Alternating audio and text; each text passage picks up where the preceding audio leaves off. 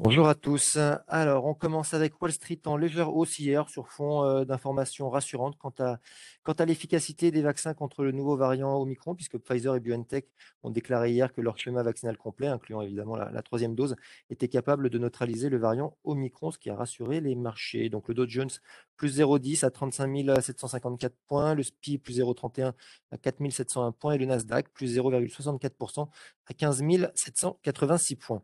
Euh, bon, l'enthousiasme a été quand même tempéré par les annonces du Premier ministre britannique d'endurcissement des restrictions afin d'enrayer la propagation du variant Omicron. Donc quand même un petit peu de prudence et puis on le verra par la suite avec, euh, les événements en Europe. Euh, au niveau des valeurs, bon, les valeurs du SPI censées profiter de la réouverture de l'économie ont profité euh, ont été parmi les, plus fortes progressions, ont profité de l'annonce. Le Norwegian euh, Cruise Line, pardon, plus 8%, Carnival, euh, plus 5%, et puis Royal Caribbean, plus 5% également. toujours sur les valeurs Goodyear, plus 2,60% après que Deutsche Bank ait relevé sa recommandation acheter contre conserver précédemment, et puis Black Decker, plus 3,30 après l'annonce par le groupe suédois Securitas d'un accord pour acheter ses activités de sécurité électronique pour 3,2 milliards de dollars. Au niveau macro, on a eu les créations d'emplois sur le mois d'octobre, un petit peu plus de 11 millions contre 10,4 millions anticipés. Et puis le mois précédent, on était sur 10,6. donc bon, chiffre supérieur aux attentes et en amélioration par rapport au mois précédent. On a également observé des progrès quant aux négociations au Congrès sur le, sur le plafond de la dette, puisque la Chambre des représentants a voté une feuille de route pour faire adopter un relèvement du plafond de la dette, ce qui réduit le risque, le risque de défaut et puis sur le rendement, on note tension sur le 10 ans à 1,52% contre 1,45% précédemment.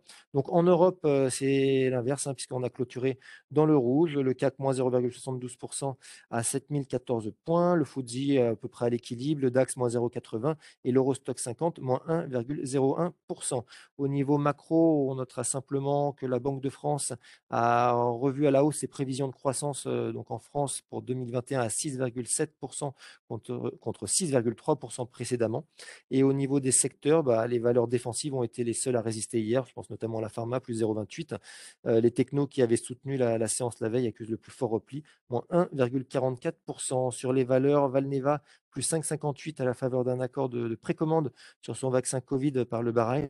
On a HelloFresh en baisse de plus de 10% en raison d'une prévision annuelle d'excédent brut d'exploitation inférieure aux attentes.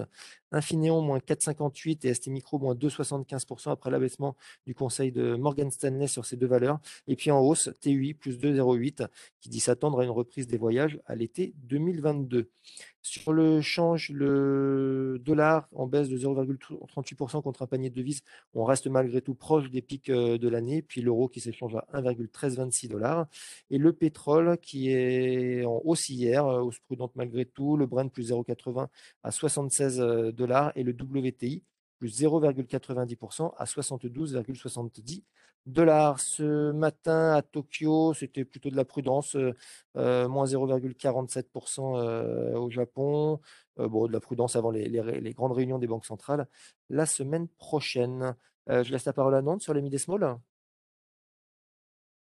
Oui, bonjour, je commence avec Entech qui a commencé la construction d'un projet de stockage d'électricité par batterie d'une capacité de 8 MW avec Neoen.